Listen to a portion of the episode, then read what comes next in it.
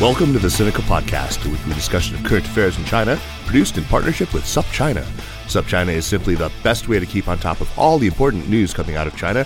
Our indispensable daily newsletter features a roundup of the news from hundreds of sources, plus links to SupChina's original stories and columns on our website.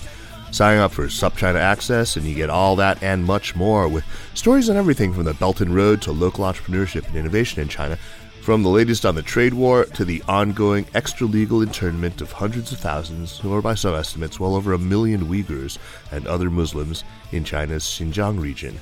We're sure you'll agree that it's a feast of business, political, and cultural news about a nation that is reshaping the world. I'm Kaiser Kuo, and I'm coming to you today from the Sinica South Studio in downtown Durham, North Carolina. Let me start today with a confession. For many years, I had a mild but definitely discernible aversion to the whole xun idea. Xun, to search for, to seek. Gen, uh, roots, so seeking roots.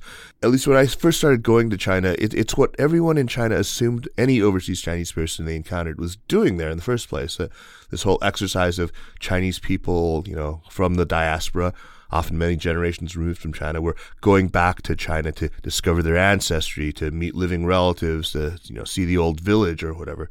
In retrospect, now that I, I no longer have that aversion, I can see that it grew out of a couple of things. One minor piece of it was a suspicion that I harbored uh, that, you know, encouraging or even applauding people in this whole roots seeking exercise in China would subtly undermine this right that a lot of, of Asian Americans were fighting for, that this idea that they should be able to, to demand to be seen as having no ancestral connections at all, to be as American or as Canadian or, or, or whatever as, as anyone else, as an Irish guy or a German guy or whatever. Uh, but actually, that whole fight was never something I was, you know, I didn't have a ton of skin in it. I wasn't particularly committed to it. And, and thinking back on why it bugged me when people asked me if I'd come to China to do the root seeking thing. It was that it implied somehow that I had lost connection with my own roots. And and ever since I was pretty young, I, I, prided myself on knowing quite a bit about my family history, of being familiar enough with the historical events in the lives of my parents, my grandparents, and even you know back a few more generations, so I could slot the stories uh, that they told me into my knowledge of China's modern history uh, and just to give it context. And I guess for me personally, the assumption that I was in China to Xungen to search for my roots just kind of rubbed me wrong.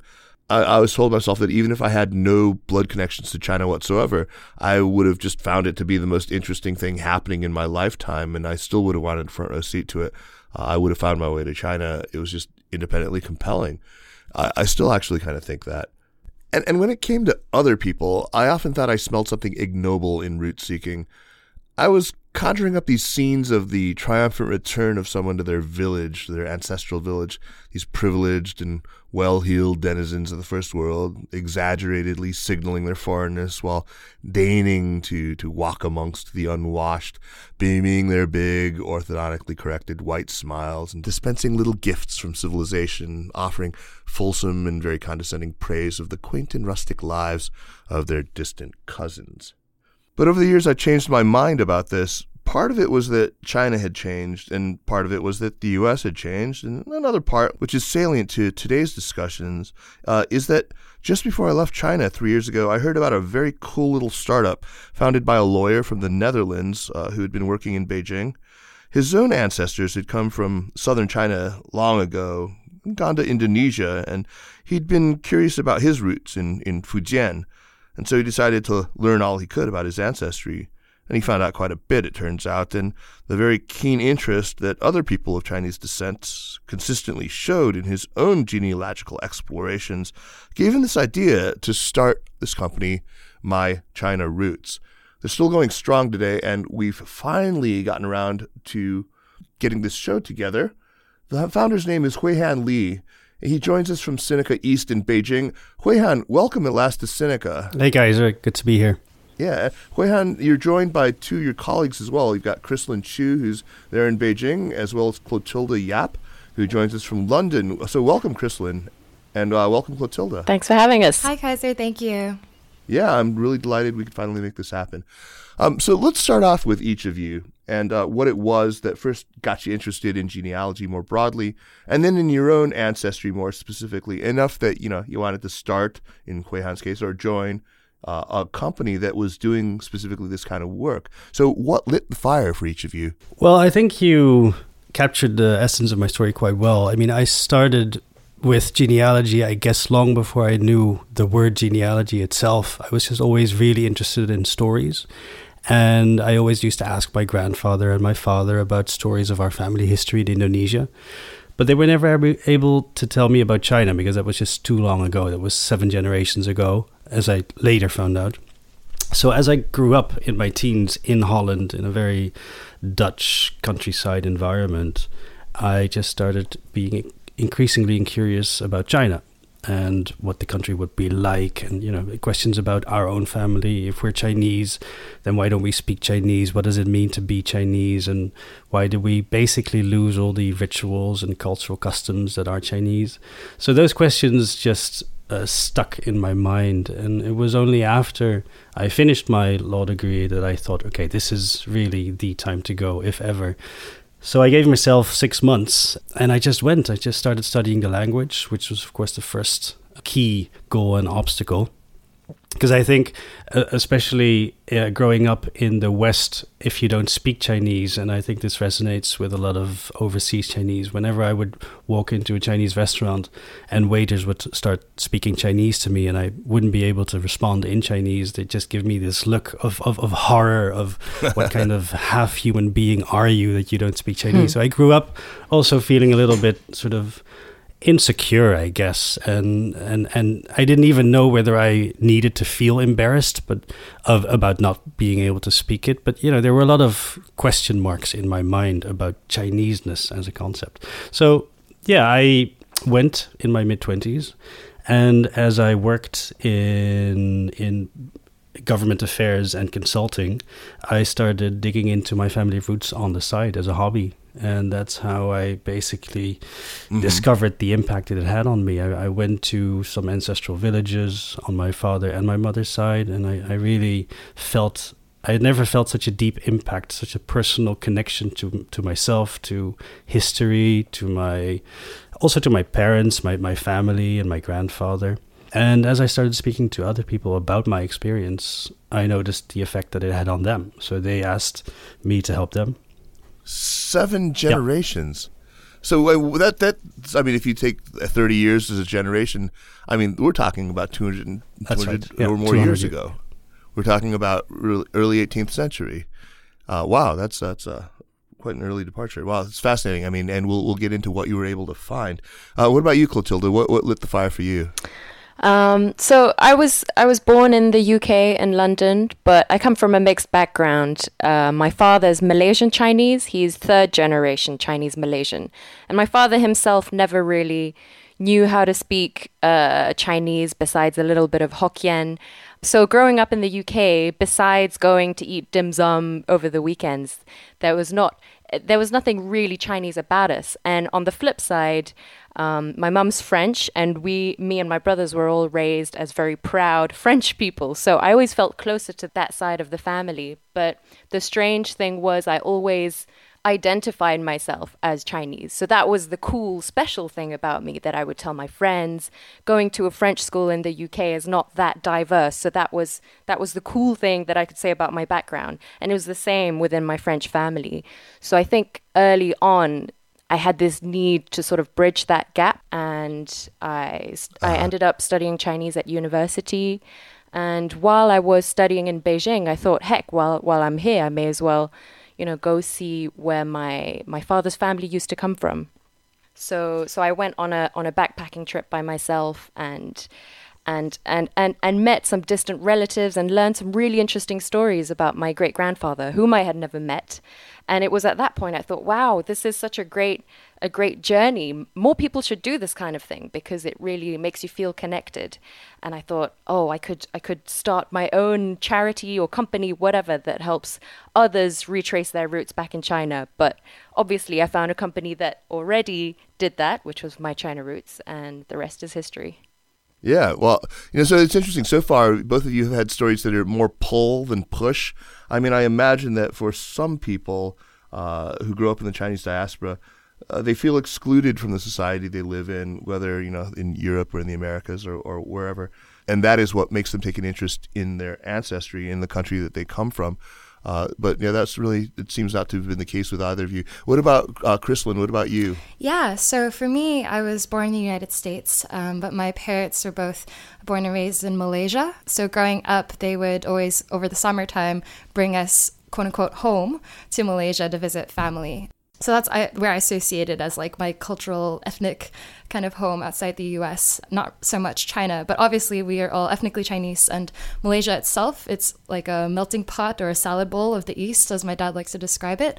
Um, and America as well is its own melting pot. Um, so both very multicultural in different ways and in each of those settings i felt very much i, I would keenly feel how i was caught in between and right. how like my, my my identity would shift depending on the context i was in and so like in the us i would feel far more malaysian than if i was in the in malaysia in malaysia i would feel very un-malaysian right um, Mm-hmm. My, like my parents, they can speak, you know, five languages or dialects between the two of them. Um, but growing up, it was more like their secret language if they wanted to, you know, talk uh, about me and my brother about his understanding. So, right. um, yeah, like and, and, language is a huge, you know, that's the way that you access just uh, culture, the mindset, um, being connect, be able to connect with people. So having that barrier, um, I think, has always been kind of this undercurrent of shame or like not enoughness or whatever being Chinese is. There was always that sense of deficiency. I think.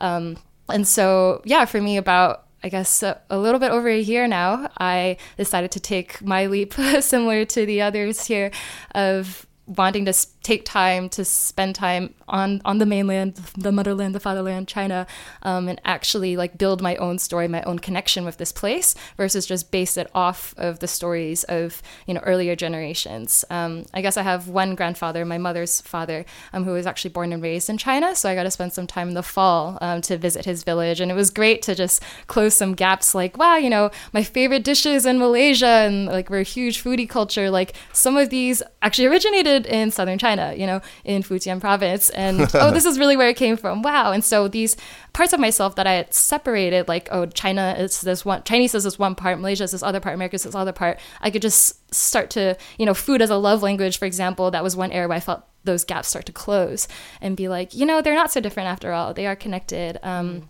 and I think just, I mean, for me in the US, I, I grew up in the Northeast in New Jersey, but I went to college in the South in North Carolina, and just feeling kind of caught in between some of the racial dynamics where the narratives in the US are, are very literally black and white, um, and there's still a huge underrepresentation of Asian American history um, and migration stories in the story of America.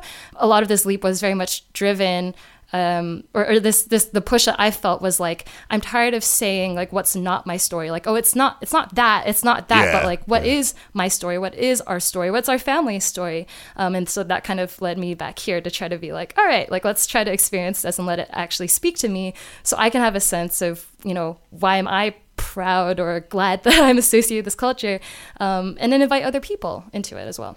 Well, I'm just a stone's throw from your alma mater from Duke, just down the road here. It's mm. funny. I, am on Main Lucky Street. you. yeah. Uh, you know what strikes me is really interesting is that all three of you uh, are from diaspora, or your, your, roots are in diaspora countries, and not well originally in China, but via uh, a Southeast Asian country, either Indonesia in Huihan's case or Malaysia in the case of both you, Clotilde, and and Chrislyn. I wonder if that's mere coincidence, or or whether that sort of interposition of an, a, another country maybe adds to the the mystery, the allure, the the sense of wanting to, to, find out. I mean, because in the case of somebody like me, it's it's just quite direct, right? I mean, my parents were both born in China, went to Taiwan, you know, arguably another country, but maybe not. Uh, and and then you know went to the states directly. So it, there's there was no uh, there was no non-Chinese country in the middle. Uh, do you think that was a factor for any of you? For me, it was because, like, I grew up with stories about Indonesia, and I grew up learning about Indonesia, but never about China. So for me, it was this missing link. But I think if if I look at the people that we help today, we get people from like wh- whose ancestors have moved twice or have migrated twice, but we also have people that just came, that whose ancestors came from China and they just settled in the place where the clients live today. Uh, so in that respect, I would say it's it's quite co- coincidental that the three of us are from you know different places. But we the thing is, we have people from all ages and all backgrounds. We have people that are in their early twenties working for you. You mean? Oh, sorry, yeah, people that we help. I mean, clients, customers. Oh, so, okay, right, right. Yeah, let's let's get into the clients. I mean, obviously, there's a growing interest right now. Otherwise, right. your company uh, wouldn't be flourishing the way that it is.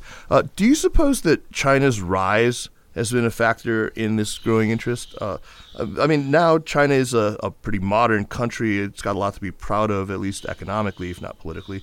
Mm. It, has got, you know, uh, for for whatever reasons, people are maybe feeling more comfortable with pride in their cultural heritage. They have these sort of stirrings of these feelings of connection to China they all of a sudden want to you know understand their origins there better. Is that is that a, a plausible? Theory? I think so. Yes, and maybe not so much just active pride, but at least less ashamed. I mean, it's just it's just also yeah, yeah, easier. I would think, in addition to uh, China's rise, just simply the, the, the, rise of the internet uh, and the just the uh, barriers that have been broke, broken down in terms of just traveling to China, just uh, Googling China, and just at least uh, satisfying the early stages of a curiosity and just the awareness that it's actually quite possible now to do these uh, this type of research. Uh, that's definitely contributed to. Hmm. Uh, so, Chloe, you work on the customer side of these. So, who who are the customers? Where are most of them? what are they? You know, I'm sorry. So, Chloe, you work on the customer side. So, who are these customers? Where are most of them? And from talking to them, what are some of the things that, that motivate them? And I guess, why are so many of them women? Apparently, it's it's very heavily gendered, right? I mean, there's way more women who hmm. are taking you guys on.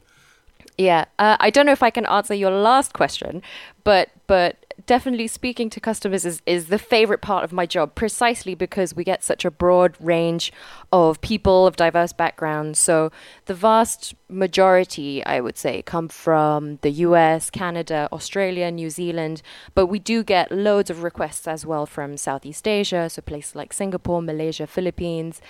Um, and and and quite a few as well from Central America, so the Caribbean, quite a bit from places like Jamaica, um, and and I'm very excited to say we've uh, just confirmed our first South American client as well.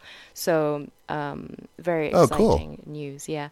And we get quite a few people who are, I want to say, middle aged or, or retirees who have quite a bit of spare time and and want want to research their heritage for the next generation. So they perhaps, oh yeah, they perhaps. Um, you know knew a little bit about where their parents or grandparents came from but but they want to just solidify that so that their kids and grandkids have have traces and have um, have references to start from. But we also of course get young parents who have just had kids and and are sort of questioning what kind of stories they want their own kids to inherit. So yeah it's it's very interesting to come across all these different kinds of uh, interests I, I, imagine that among those young parents, some of those customers uh, were probably parents of adopted children or adoptees themselves, you know, who were maybe uh, born in the in the 90s and are now into their young adulthood uh, and are very curious about it and, and probably have approached you. Have you had many queries uh, from among these you know thousands of young girls mainly who were adopted from China? Yes, we do get quite a lot of those requests uh, from both adoptees and their parents who, who are either European or American but, but want to do this for, for their children. But it's very, very tough in China for obviously emotional and, and, and practical reasons um, and and the, the, the institutions that you would have to contact in order to find you know traces of biological parents are often government institutions who either don't keep records or don't want to share the records. Right. So so it's very very difficult. At least that is a fairly well trodden path, right? I mean, a lot of people have, know how to do this sort of a, who were my biological parents research. I, I, mean, I imagine that's that's something that, that has been going on for quite some time, well before you guys got started. So, at least it's a well trodden path.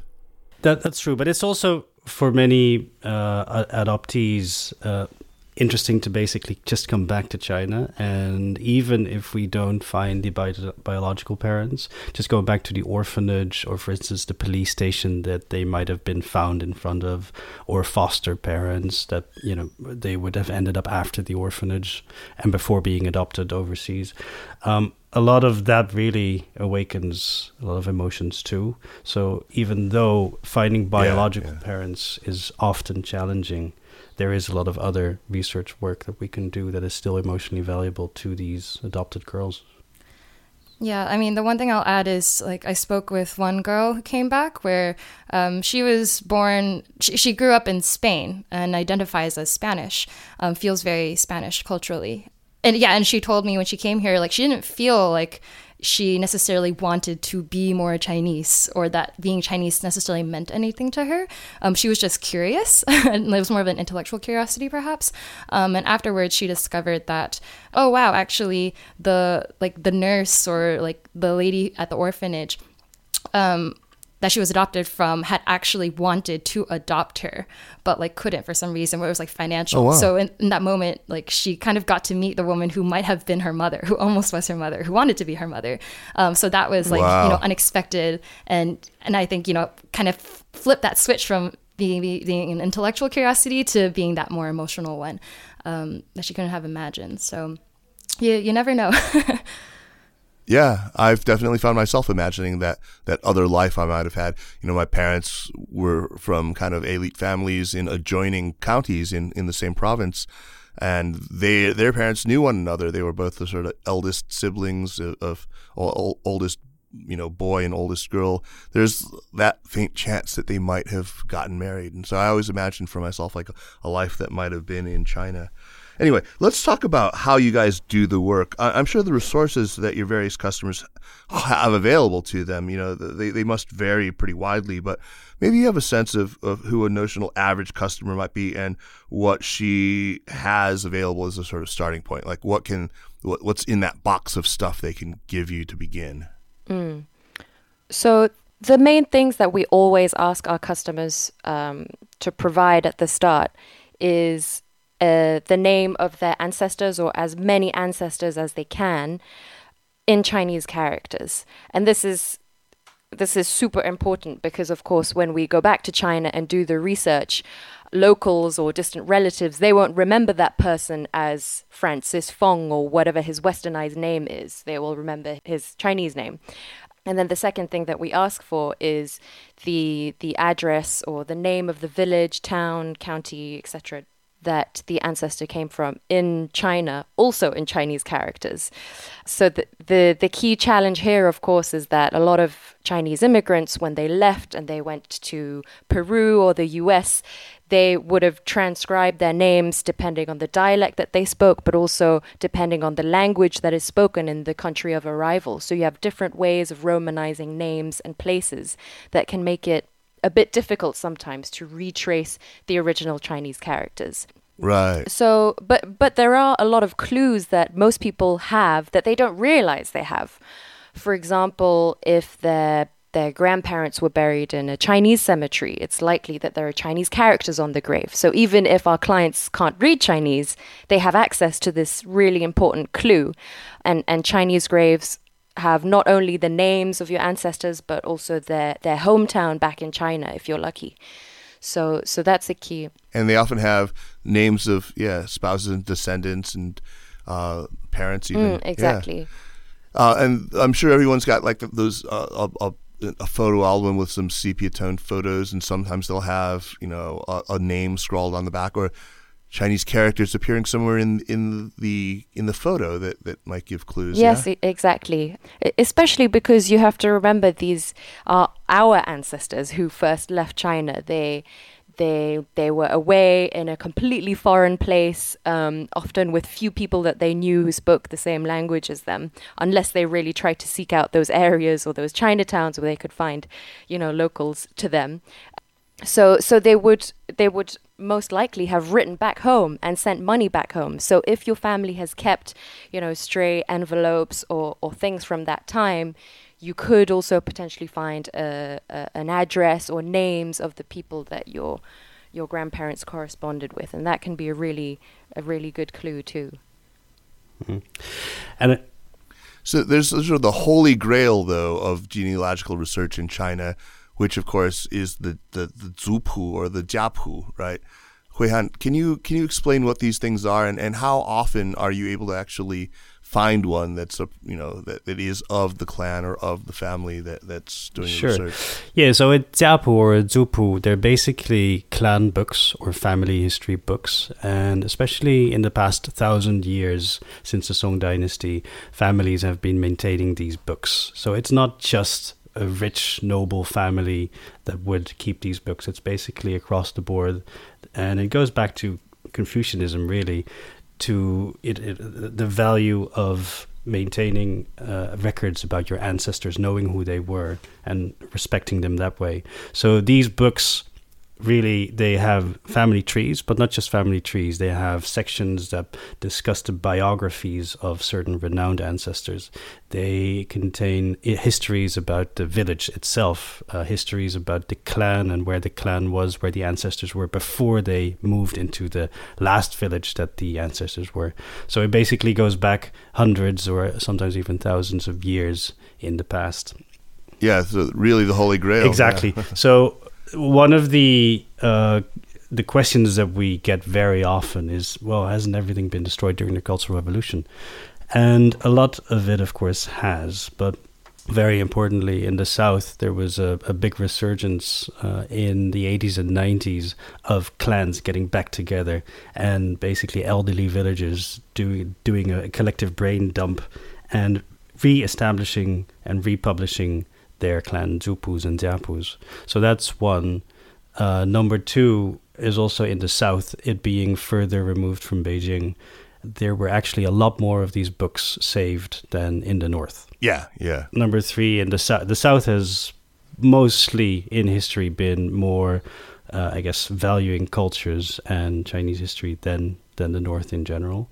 So to answer your question, you know, how often does it happen that a family can still find its family book? It actually happens very often and a lot more than you would think. Uh, our success rate is around 80%. So, you know, that's typically, uh, in the majority of cases, we would be able to find a Jiapu. Wow, that's that's impressive. Also, to go back to your earlier question, um, about what sources are needed, what information is needed for us to be able to start research. One of the things that I'm really excited about is that the bigger we've gotten, the more overlapping family histories we've been seeing. So, in essence, this means that as we grow bigger, and especially as we're now building a large scale database of these clan books online, the less information will typically be needed by clients to start research. Hmm. oh, that's terrific. I, you got to tell me a little more about the digitization of or the the whole the clan book sort of archive that you're building online. We'll get to that in a second, but I wanted to ask you first. You mentioned that the the resources are richer in the south, but it also seems to me that uh, a, a, huge proportion, a huge percentage of your clients actually do ancestrally come from the two provinces, from Fujian and from Guangdong. So a, a lot of your work takes you down to the to southern China, to the Pearl River Delta, and to to you know the coastal uh, cities of Fujian. What have you learned about the circumstances and the reasons for people leaving China? I mean, there's some, you know, that are fairly obvious to a lot of people. The 1849 gold rush in, in California and, and so forth, uh, the, the, the, railroad building of the 1860s. Uh, I remember you telling me about certain groups of, of people in the diaspora who have, you know, real patterns of emigration. Uh, and in particular, you, you, you talked about this cluster of, of villages uh, in southern China where like all the Jamaican Chinese come from. can you can you talk about the Jamaican Chinese? Sure. Yeah. So the, the the issue is that basically one wouldn't pack up their whole life to just start a new life in a a, a place thousands of miles overseas if you, just randomly, right? People would typically go where their uncle could already help them find work, uh, which means that there were established networks of people going from A to B overseas. So, if, for instance, you take a look at the Chinese people of Chinese Jamaican heritage in, let's say, Toronto, New York, and Miami, those three cities in Northern America, you'll find that they, for like 90% of those cases, they will come from an area that is of a, a 30 mile radius in modern day Shenzhen. And they will have been, yeah. Oh, so wow. that's how migration, historic migration patterns basically evolved. They, they started at, at one place and then, you know, people followed one another because they could help one another in a new place. So in this particular case, uh, in a very small area in Shenzhen, people started moving to Jamaica uh, about 100 and, and more years ago. And then in the 60s and 70s, a lot of these Chinese Jamaicans, they moved, for instance, to New York, Miami, and Toronto, where they still live today.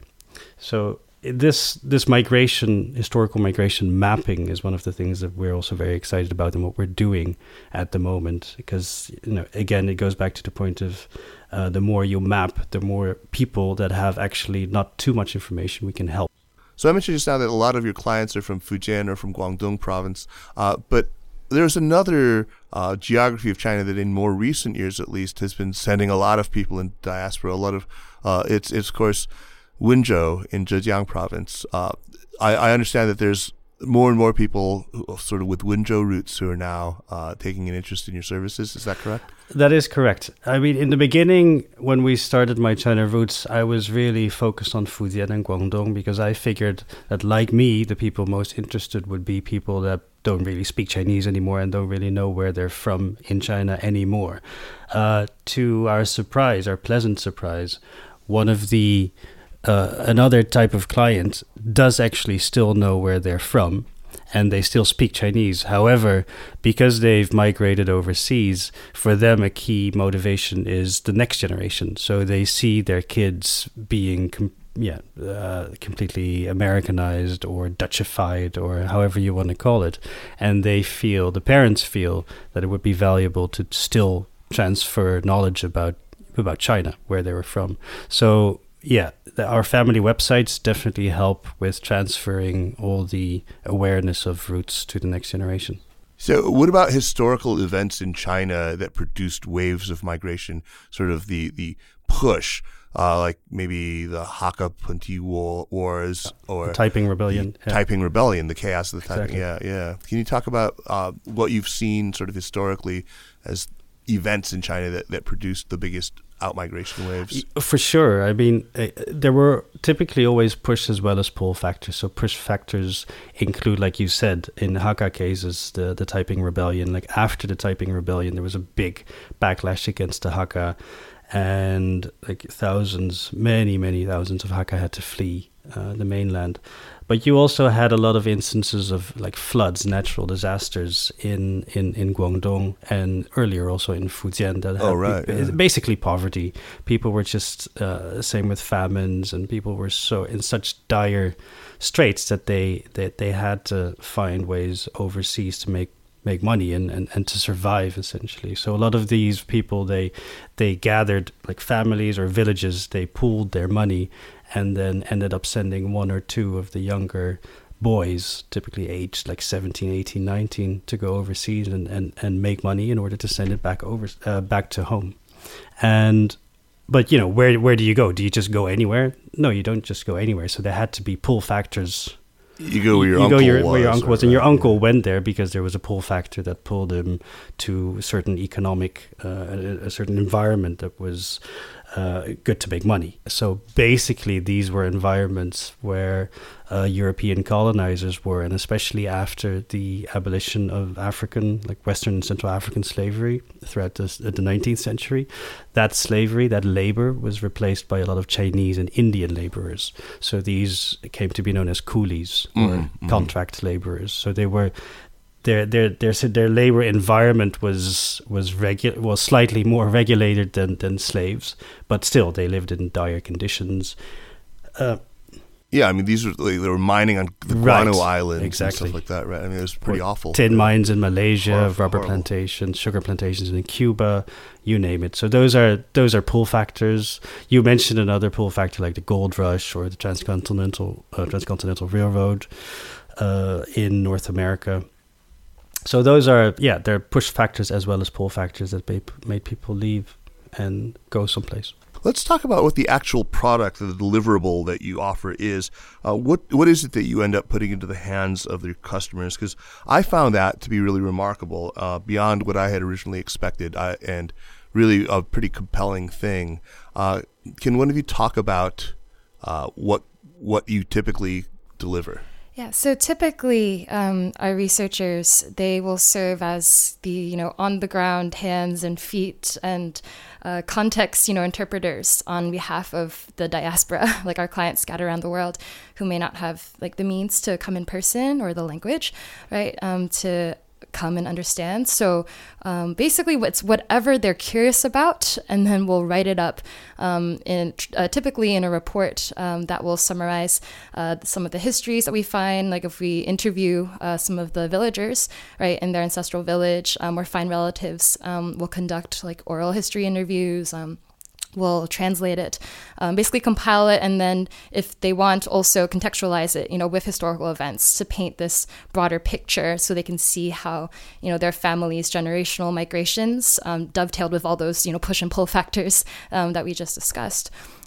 Yeah, that's that's that's part of it that I really I, I found particularly compelling is that sort of this is what you know was happening in this family's world during this time. These are the the historical events that might have been sort of inflection points in, in their lives. That was that was all really well done, and the writing is is gorgeous actually. Thanks. No, but we, yeah, we feel very strongly about going beyond names and dates and telling stories. And I mean, that's how history comes to life, and that's how it becomes valuable, and that's how it gets transferred onto new generations, which we feel very strongly about too. The, the, the preservation of culture and and stories. Yeah, it's really all about bringing history to life. I mean, for me, I was a very poor history student. I could honestly care less. um, all the you know dates and everything just leaked out of my ears the moment they entered. Um, and it was only really through fiction, I think, that history came to life for me. And Chinese history in particular only came to life for me once I started reading like graphic novels um, that dealt with Chinese history. Um, really good recommendation is Boxers and Saints, which deals with like, yeah, Yeah, I have that, yeah, um, Boxers and opium wars and all that. So, yeah, I think our goal really is to just bring that history to life. And it's exciting because now with you know all the technological visualization tools that we have today it's like right now our big challenge our big curiosity here is how do we take that story data and create a portal of sorts a family portal um, that can help connect a family that's scattered around the world. Like, for example, my mom is the youngest of nine children. And so our family is literally everywhere. And if, you know, one uncle has one story and another cousin who grew up with our grandparents in Malaysia has all these other stories, but then so and so spoke at the funeral and learned this other thing. Like, if everyone's scattered around the world, how do we have this unified space to share our data, you know, and combine our clues, combine our traces? Yeah. So, like, you know, the experience, a very common experience of the roots tracing journey when you're there in person is to just sit around a family table with your relatives and you just sit there and and you know people are talking over each other finishing each other's sentences. Someone's like oh i have a photo. Let me pull it up for you. Someone's like oh wait someone you know and and it's it's yeah it's it's a blissful chaos. It's very messy and it's awesome but it's very hard you know to record cleanly right? Like imagine trying to just record the audio from that let alone the visuals God, and yeah. all of that you know? Totally right. um, it's a total and so right now we're trying to figure out like, okay, what are all those data streams? What are all the possible um, ways of organizing those stories? Um, because there's there you know stories are non-linear too.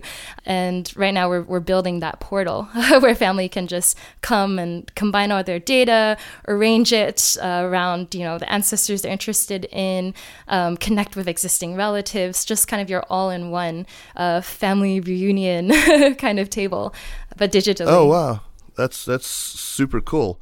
So, w- what are the skill sets that you guys have to look for when you're hiring researchers? I mean, I can't imagine that there have been people dedicated this particular profession for a very long time. Uh, I mean, are they reporters? Are they folklorists? Are they just sort of people, you know, with good communication skills, people who can type really fast? What what, uh, what do you look for?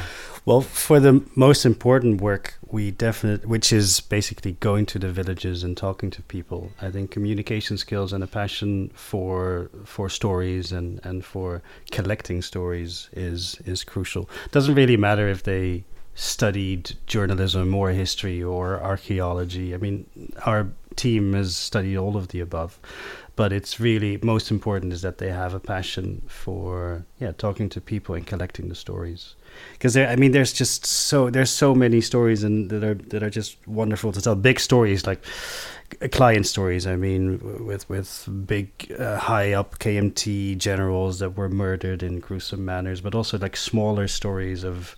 For instance, uh, a, a missionary great grandmother who went to Hong Kong and then fell in love, but then because of the the mix, the you know they weren't accepted because she fell in love with a Chinese cook, so they were basically what's the word? This ostracized. ostracized that's yes, ostracized. exactly.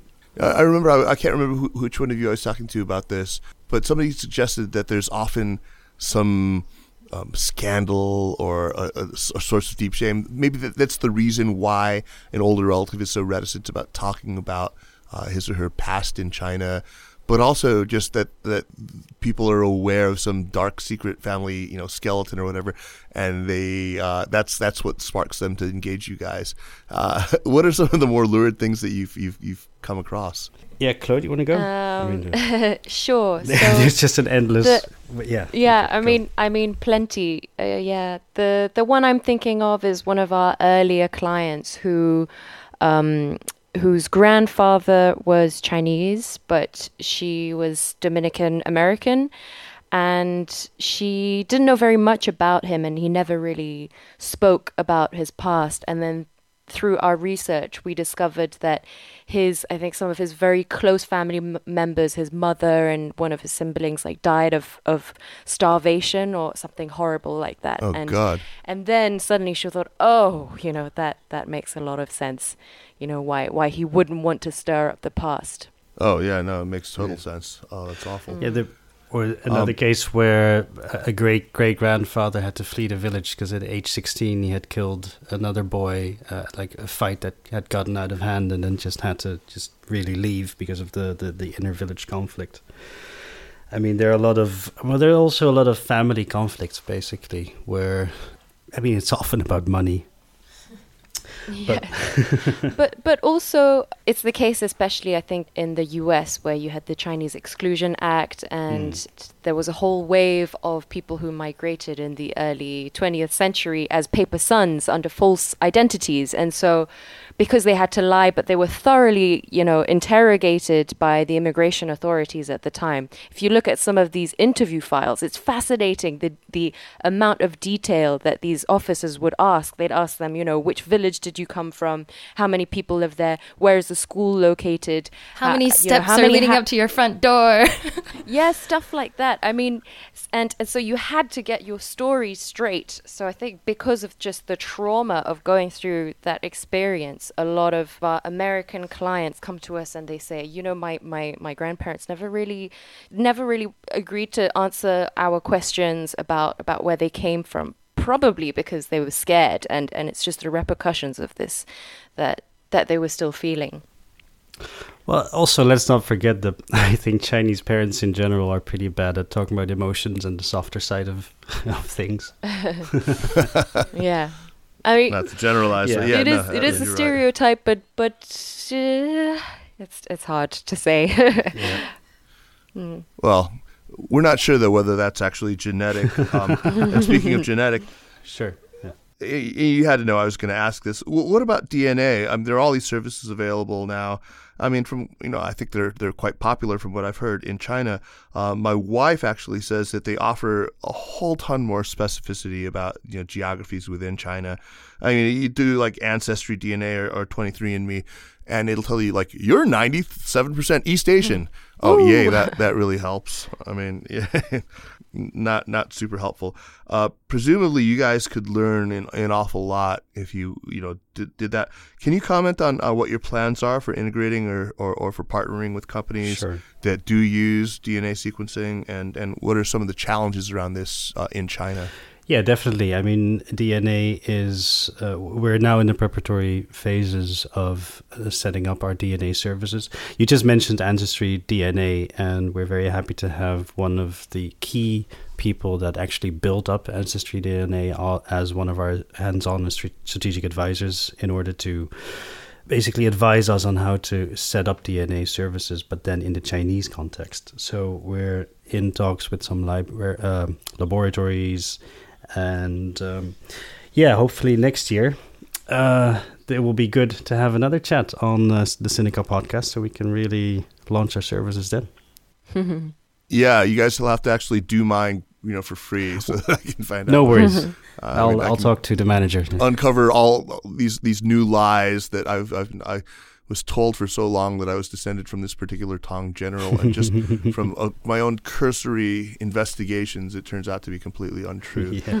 Anyway, uh, tell me more about where the company is right now. So, what are, what's your head count at? Um, how many of these cases are you able to take on? You know, like in a given quarter. Sure. So we have two offices in Beijing and Guangzhou, and then we also have people in London, Paris, and Hong Kong. So we totally we have a team of eleven full timers and then six part timers. At Oh wow, it's really small. yeah, It's like our company. it's uh, yes. Uh, I'm happy to say that we're really growing though, especially the past two years. Uh, things have really taken off in terms of clientele, in terms of operations, and uh, in the past two years, we've worked on an online database, so to exponentially scale up the people that we can reach out to and help. So so far, the what we've been talking about so far is uh, clients that we help on a very customized basis. So we, we actually send people, our researchers go to ancestral villages, collect all the traces, et cetera, et cetera. But now what we're doing is we're putting all those da- uh, traces in a database that people can search for. and presumably the, the pricing structure would be different. For, Exactly. For. So- right now, for this, for for these sort of custom jobs, what does it typically cost? What what would it what would it set you back if you wanted to do a deep dive into your family ancestry in Guangzhou or Sure. in Guangdong or in, in Fujian? I mean, for pure research, it would typically average out to around 2000 US. But important to say is that we have a success fee and a base fee mechanism, and that, it, that is designed to lower the risk on the client side if we don't find anything. So basically, clients pay off, Okay. uh, start off with paying a lower amount, and then if we, the more we find, basically, the higher the bill. But on average, it would come down to around 2000 for research. And then, depending on that seems very reasonable. it is, it's extremely reasonable. And then, if they want to have a report form, either through in, in, in the way of a family website that Chrislyn was mentioning earlier, that will add another probably 2000 US.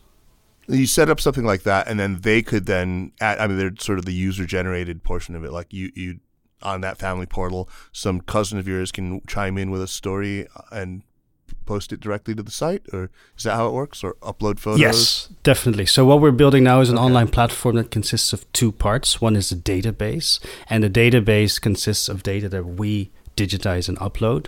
But with time, it will also consist more and more of user-generated data. So exactly, if you have your own family website, then you can invite your aunt because you know that she knows more about your great grandfather, and he might she might have pictures, and so basically, it's a uh, it's a, uh, concerted effort of, of, of all uh, uh, family members and users. And the second part of the online platform is family websites. So if people want to uh, save, share, curate data that they find in our database, they can do so on very beautifully designed family websites. That's terrific. Maybe just to, to wind up here, you could walk through a couple of, of your client cases. Uh, ahead of our conversation, I'd asked you guys to, to dig up some, um, you know, clients who are willing to have their own research discussed by you, you know, whether by name or anonymously, either case, but uh, on, on this podcast. So uh, do you have one or two that you might be able to take us through, just sort of the broad brush outlines of what went into it and maybe uh, a, a little bit of that, that lovely prose I was talking about, with the, the tableau describing the, the context of their lives? Yeah. Okay. So so essentially, uh, what we do for clients is we go to the ancestral villages and collect all the traces that are left. Right. So these the two of the key traces are a, a Jiapu or a Zupu, and B what they call a gazetteer, uh, because in county gazetteers there's a lot of information about the local environment. So what we what we're good at doing is combining the personal history that is saved in Jiapu and Zupu and combine it with things that we know have taken place in that town, village, county.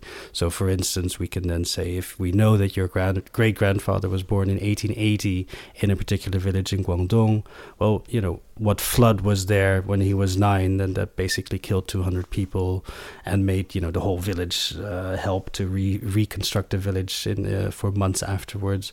Um, again, basically which which horseman was riding through town. Yeah, well, which of the four horsemen? Right? yeah, but but for you, you mentioned earlier things like the Taiping Rebellion, the Hakka Punti Wars.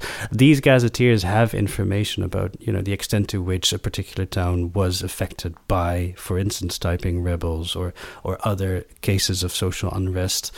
Uh, also, for instance, economically, you know, what are the key crops that were uh, harvested in that area? What were the periods of, of, of sowing and harvesting? Uh, so it's it's goes to a very granular level, and we like to see our reports and our family websites as timelines. So it, be, it really allows you to go back in time and through the lens of your ancestors see and, and witness what was going on uh, in 1900, 1800, 1700, going back like many many centuries. And yeah. wow, you know, you guys should do like a VR representation of the the ancestral well, village in a, in a certain that, date. That would it, be so it cool. Is, it yeah, well, would that, be so cool. It's on our list. Well, not would be. It will be very cool. yes. I mean, what we're already working on is 360 degree footage of of, of villages. Because another thing that is really important to mention is uh, the fact that because of urbanization and industrialization, a lot of the villages are literally disappearing. I, I had the good fortune right. to visit one of my basically my mom's ancest- my mom's ancestral village in Fujian, but today it's already it's completely gone. There's just nothing left. Oh wow! There was a beautiful ancestral hall. There were tombstones on on a hill. It was very picturesque and beautiful. And now it's just gone because of industrialization and, uh, and, and, and local development. So, what we feel strongly about is preserving uh, these cultural treasures because we, you know, we, we wouldn't want to stop even economic development if, if we could. But we, what we can do is to preserve cultural heritage online and to let it live on virtually. So this is exactly what we do. You just mentioned VR what we are designing is in our database for people to be able to visit their ancestral village virtually so long distance, uh, with the help of 360 footage and uh, tools like Google Earth, but then in a using a different software. I can't wait to see all that. That'll be um, amazing. Uh, Claude, did you did you find a passage maybe that you, you, you might? Yes, definitely. So one of the clients we've done quite a lot of work for is uh, American Chinese, and he had done quite a bit of research already, and he knew the stories of his. Uh, I think it's from his great great grandfather who first migrated to the U.S. Um, during the um, for the to, for the building of the transcontinental railroad. And the interesting thing about this client mm-hmm. is that he had three generations of men who all went to the U.S. So leaving their wife back in China, and they just went to make money for the family in the U.S. And so through the use of gazetteers and after conducting loads of interviews with villagers in China, we we learned about loads of stories that of things that had been happening back in the village while they were away. So we also learned about the other side of the story, and that kind of comes back to this idea of you know picturing what might have happened if they had stayed uh, or, or or if yeah if they had all stayed and then their descendants had stayed as well and in his in his case, I think we learnt quite a bit about his grandmother, who had been left in the village in the early 20th century, and it was quite a risky time. I mean, in Kaiping, which is one of the key counties that a lot of overseas Chinese come from because you had a lot of rebels and of course then there was the Japanese invasion so she was there through a lot of that and then after the communists took over she was also there during the great leap forward but when that started, she escaped to Hong Kong. So we learned about all these things that he didn't necessarily know about his grandmother. Even that's more, re- even if that was more of a recent story. But yes, the most the most interesting thing really was was that three generations of his ancestors had all gone by themselves to the U.S., leaving wife and kids back home. Yeah. Yeah, that was actually not not untypical though for at that time. That's sort of the pattern, and it, weirdly, it even persisted in a in a way in uh, San Francisco Chinatowns, where a, a lot of men would go back to their village and take a wife and not necessarily even bring her over until she was pregnant. Exactly. At which point they would bring her over. So, uh, mm, right. and you'd have entire villages who were sort of inhabited by by these uh, wives who who had been entrusted basically with looking after their husband's parents, and and they may have only spent a total of two years with their husbands in their entire life. So it's a little bit sad. it's a lot of it sad. Huh? It's it's quite sad. But it also gave rise to a lot of kind of funny situations. For example, I think in, in Kaiping specifically, where this one client was from, they had this special custom in which when the groom could not be present because he was trying to make money somewhere on the other side of the ocean, you could have a cockerel stand in a as a proxy. Yes. So the bride would actually marry a rooster instead of a person. so it's completely absurd, but that did happen.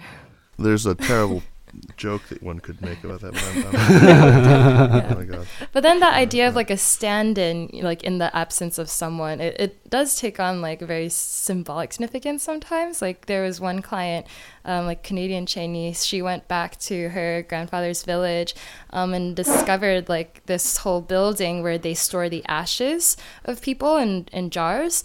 Um, and her grandfather had migrated to North America, but they had a, a jar for him, like symbolically for his ashes. So even though he never came back, they were like, you know, there's still a place for you here. Oh wow! Um, so that was very moving for her.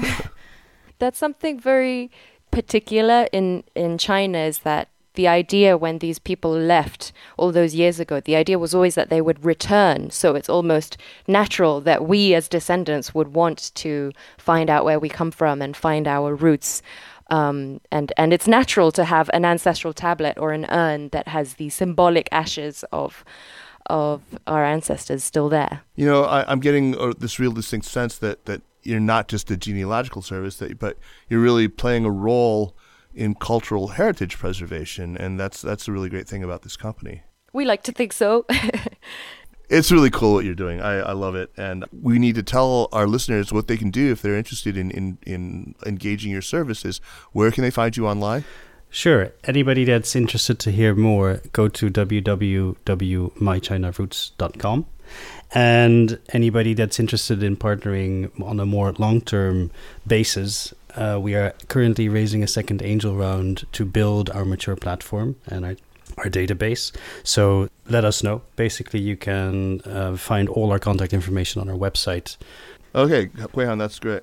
Huihan Lie, Chrislyn Choo, and Clotilde Yap. Thank you so much, all three of you, for taking the time to chat about this. Uh, it's fascinating what you do, and uh, I think Ming and Qing historians who don't land tenure track jobs, uh, maybe this is kind of a line of work that you might take an interest well, in. Well, not not just Ming and Qing historians, right? Just anybody interested in stories, but also now that we're working on the database, basically software engineers, big data, as well as AI Oh yeah, uh, people with an AI background. We're looking now to re- uh, recruit those types of people because we are looking into pattern recognition of these zupus of cemetery records. So anybody in big big data or AI, come find us. so let's move on now to recommendations. But before we do, I want to remind listeners that the Sinica Podcast is powered by SupChina. The best thing you can do if you like the work that we're doing for this podcast or any of the other shows in the network is to sign up for our SupChina Access membership for just $8.88 a month. Uh, you get a daily in depth newsletter that's a roundup of all the big China news. Plus, you get access to our Slack channel, uh, you get discounts to our big conferences, and free admission to events like our monthly live podcast in New York. Okay, so now on to recommendations. Since Jeremy is not here, why don't we start with Clotilde, and then Chrislyn, and then Huihan, and then I will go last. So, Chloe, you are up. What do you got?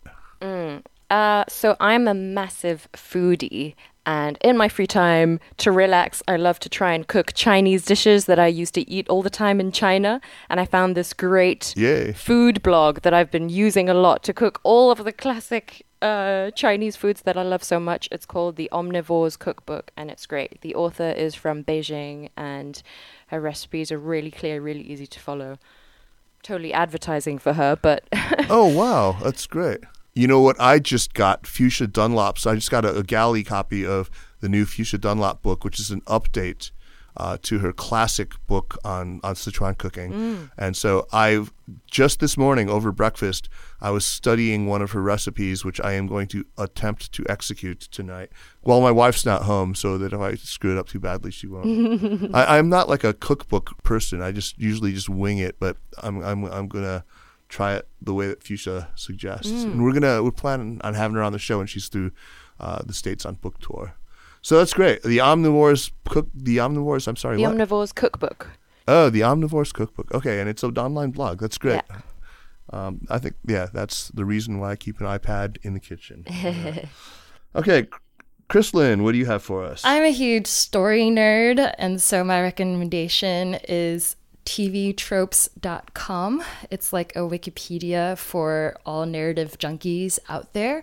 Um, for me, I even though I'm my background is in you know video production and film and all these things, I've actually seen very few. I watch very few movies because for me, a movie is more than just two to three hours. It's like at least an eight to ten hour commitment because once I'm done watching the movie, I have to go and like consume every single behind the scenes thing, every alternate, you know, plot they considered, like every analysis of this, alternate people they considered, blah blah blah blah. Um, and I just get so sucked into the world. And if you go on TV tropes, literally like any story, movie, whatever genre um, of story that you can think of, it's brilliantly uh, with a, like a wicked wit kind of dissected and organized for you. Uh, so you can just go and binge and feed your craving to know what happens to your characters or what might have happened if you know someone else was cast in Pulp Fiction or every single spoiler or it's just all there. Um, so that's my like whatever black hole that I get sucked into. Oh yeah, that's a bla- that's a serious rabbit hole. I, I found myself doing the same thing, and it's dangerous. I mean, I I try to watch a movie and not hit pause and use X-ray on on Amazon Prime, or you know, I always have like Wikipedia open while I'm watching anything, so I'm always stopping and. But I have this terrible habit of spoiling myself, like reading the next episode. it's uh, anyway. I, I gotta, I gotta do that.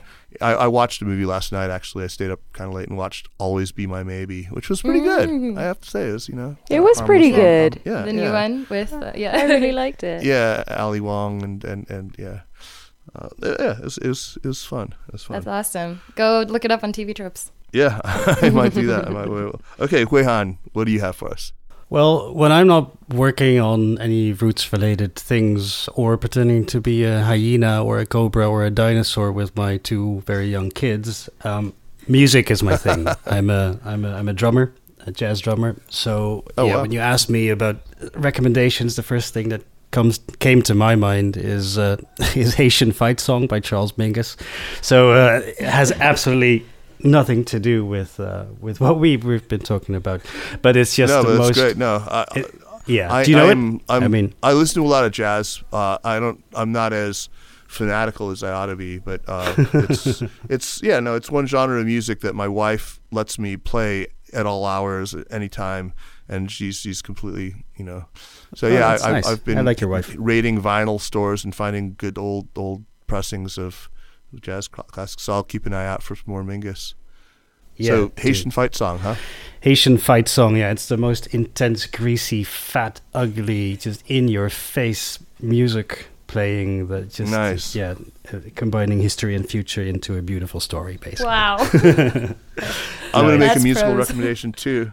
So, um, if you're in China this summer, keep an eye out for this great band from Richmond, Virginia. They're heading to the the PRC to play a whole bunch of shows in in you know cities all over the place. I, I, I took a look at their their tour, and it's like twenty something cities. It's pretty great. They're called Colin Phils, like you know, in inversion of Phil Collins. Colin okay. Phil, and it's kind of a weird name. Uh, but I, I, saw them the other night here in Chapel Hill uh, at the Cave. Uh, they met actually while teaching English in Seoul, and then they all relocated to Shenzhen. So they were in Shenzhen for like a year, uh, and they all went back to the states a couple of years ago. Uh, they they self fund these tours of China where they've been really really well received, and and not surprisingly because these guys are consummate musicians. I mean they are Nice. Like the the drummer, he studied you know drums. That that's he's a classical percussionist, and he's just a, a killer on a kit drum. Uh, okay. They have really ample chops, but they put them to work uh, in the service of really good songs. And it's weird because they have kind of an indie feel to them, but they're they're you know unlike a lot of indie, they actually know how to play their instruments.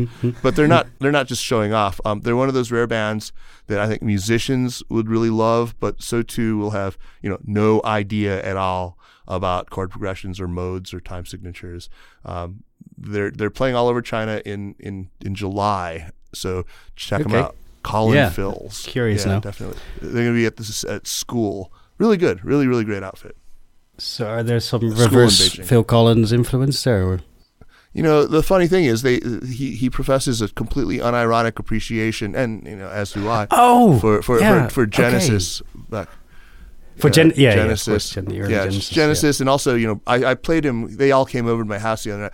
Uh, I played him Brand X, uh, and yeah, if you have not heard, if you've not heard Brand X, it's just the most yes. amazing '70s fusion band. Uh, yeah, if you're into stuff like that. Anyway, uh, uh yeah, sort of a, addendum recommendation: the brand, uh, the band Brand X, Phil Collins, killer guitarist named John Goodsall, I think is his name, John Goodsall, and then Percy Jones, who plays a lot of fretless bass. And okay, it's just an amazing, amazing combo. Oh, now, now I'm curious. All okay. right, guys. Hey, check them out. Thank you so much. What a what a what a fun conversation. Uh, and I really encourage anyone to check out your website and to see what you guys are doing.